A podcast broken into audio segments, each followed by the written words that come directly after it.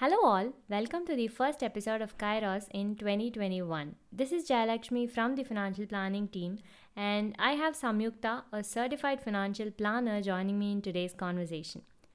Wishing you all a very happy new year. So, we know New Year's are all about making resolutions, taking stock, and preparing for a brighter future. On that note, did you know that the month January derives its name from the Roman god Janus?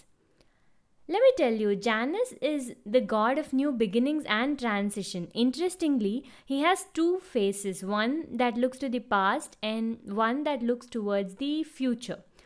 The spirit of Kairos is to talk about doing the right thing at the right time for personal finance.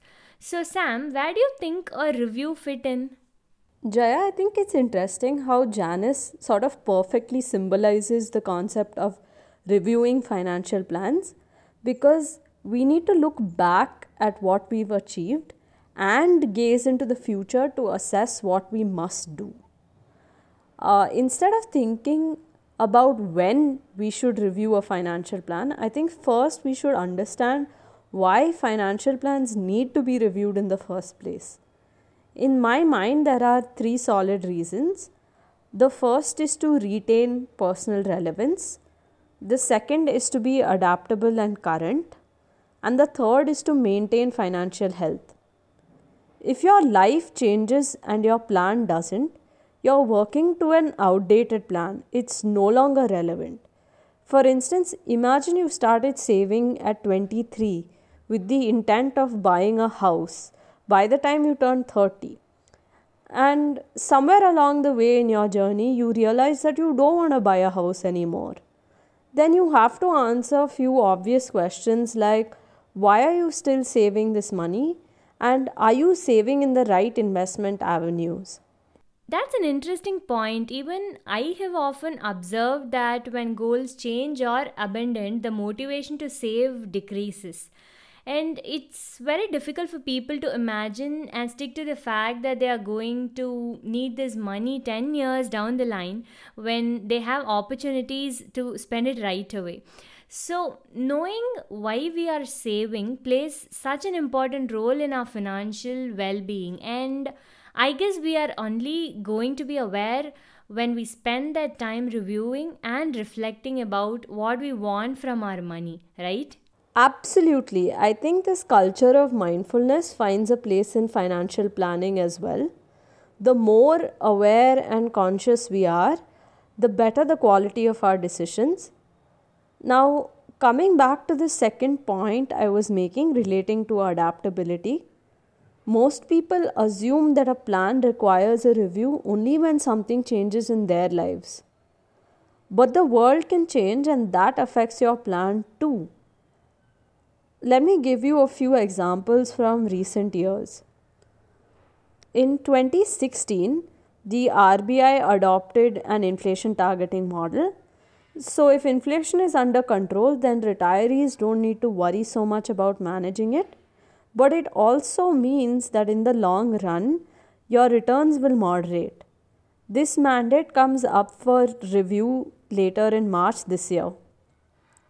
Then in 2017, we were near the peak of a bull market, so there was definitely a need to restructure asset allocation. Uh, and then in 2018, the government reintroduced long term capital gains for equity instruments so, return expectations for equity had to be recalibrated. In the 2019 union budget, the standard deduction was increased from 40,000 rupees to 50,000 rupees for salaried people. And I'm not even going to get into 2020 because so many unprecedented things happened last year. The point I'm trying to make is that we are not the only ones influencing our financial futures there are so many external factors too. I completely agree, and uh, the examples that you just quoted earwise is sure some food for thought. We often believe that what happens in the markets or the economy or government policies have almost no impact on our lives, but these examples show us that this is simply not true. You have highlighted a big incident every year since 2016. So tell me, does this mean someone should review their plan annually? Thanks for bringing up that question, Jaya, because it directly connects to the third point that I was going to make with respect to financial health. Almost every financial planner recommends reviewing your plan annually.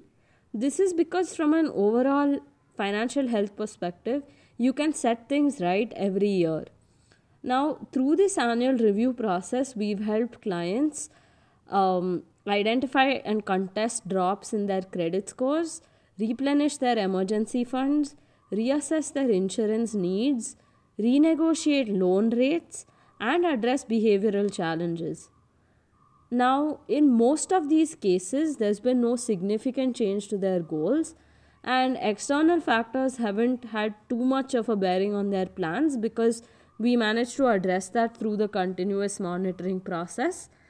But in two separate cases, there was an error in the credit score, and if we hadn't done the review, it's unlikely that the client would have noticed that their credit score had fallen. And in both these cases, it was an error on the bank's part and not the client's part, right? So there was no need for them to actually go and check their credit score. And so, if you had just let it lie, that blemish would have stayed on their record for longer for no good reason. That's amazing because we can't stress the importance of having an accurate credit score. It opens up all sorts of doors, and you know, in the US, at one point, having a good credit score sent positive signals to potential employers because it showed that you were more responsible. Fine, so now that we know why we should review the plans, let's get into the next question that is, when should someone review?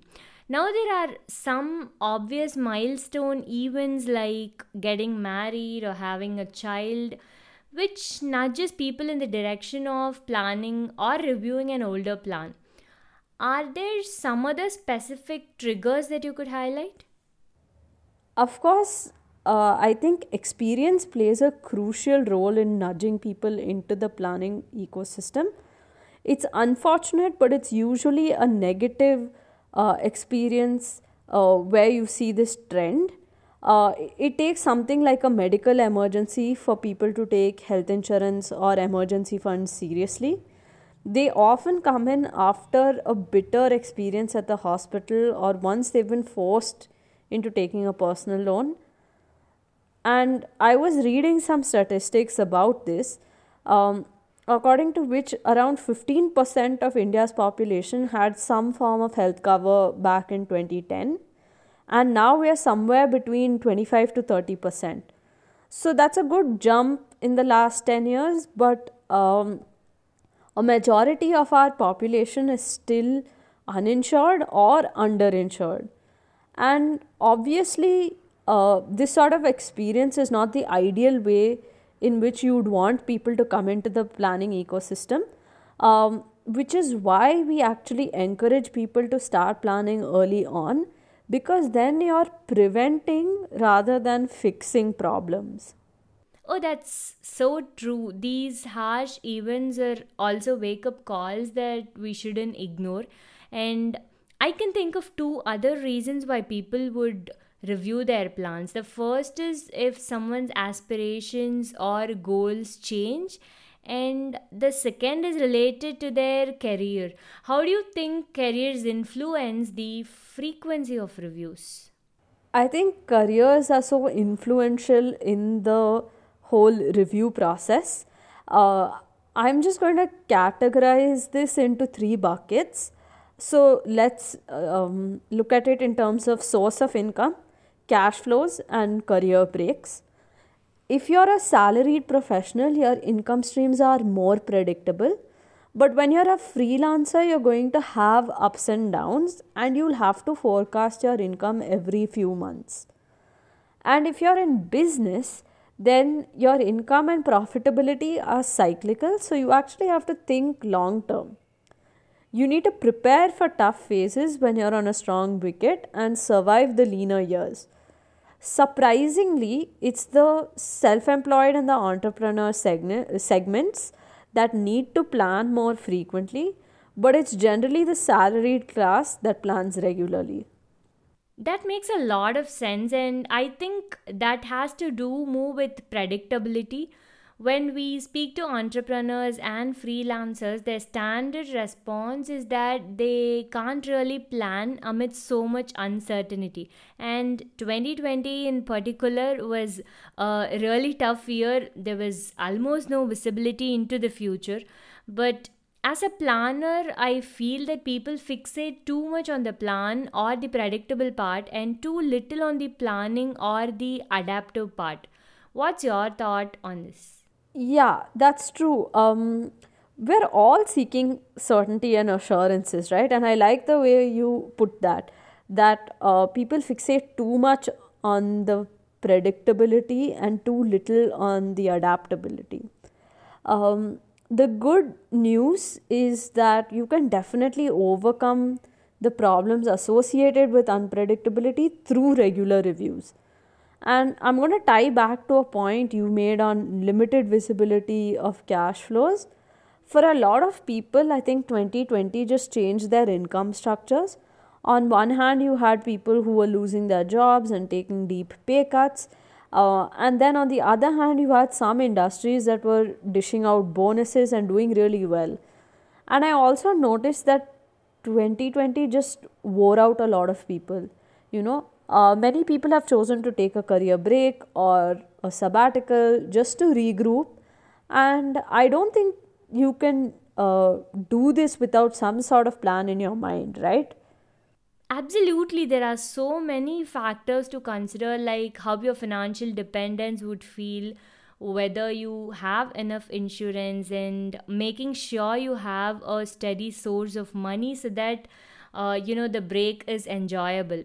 And now, moving on to the next question What if this or any other big life event was part of the plan? So, in this case, is a review then necessary or uh, nice to have? In my opinion, uh, I think reviews uh, are necessary even when things are part of the plan. There's a lot of fine tuning you need to do. Uh, let me give you an example. So, for instance, if you're taking a career break, you'll realize that there are so many expenses that you haven't factored into your calculations. Now, most people will provide for what they need on a day to day basis, but they may forget to leave aside money for little indulgences that we just take for granted when we're earning members. Or they might miss including their insurance premiums, and this is not a small amount, but it's not something that you can compromise on either or when it comes to dealing with a large expense like replacing a fridge or a washing machine, that becomes a challenge. Now, these are all blind spots, and neither you nor your planner can anticipate everything. That's not the point that I'm trying to make.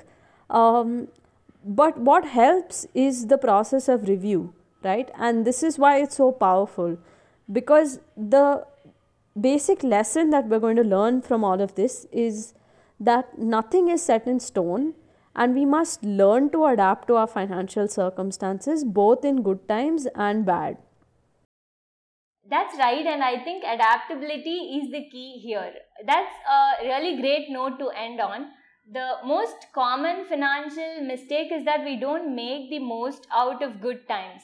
I hope 2021 is a more positive year all around than 2020 Thank you all for listening in. Subscribe to our podcast if you like this episode. If you want professional guidance or want to share any feedback, write to us at info at ithought.co.in. You can also find us on Twitter and LinkedIn. Our handle is ithoughtplan. We hope to see you next month here. Thank you.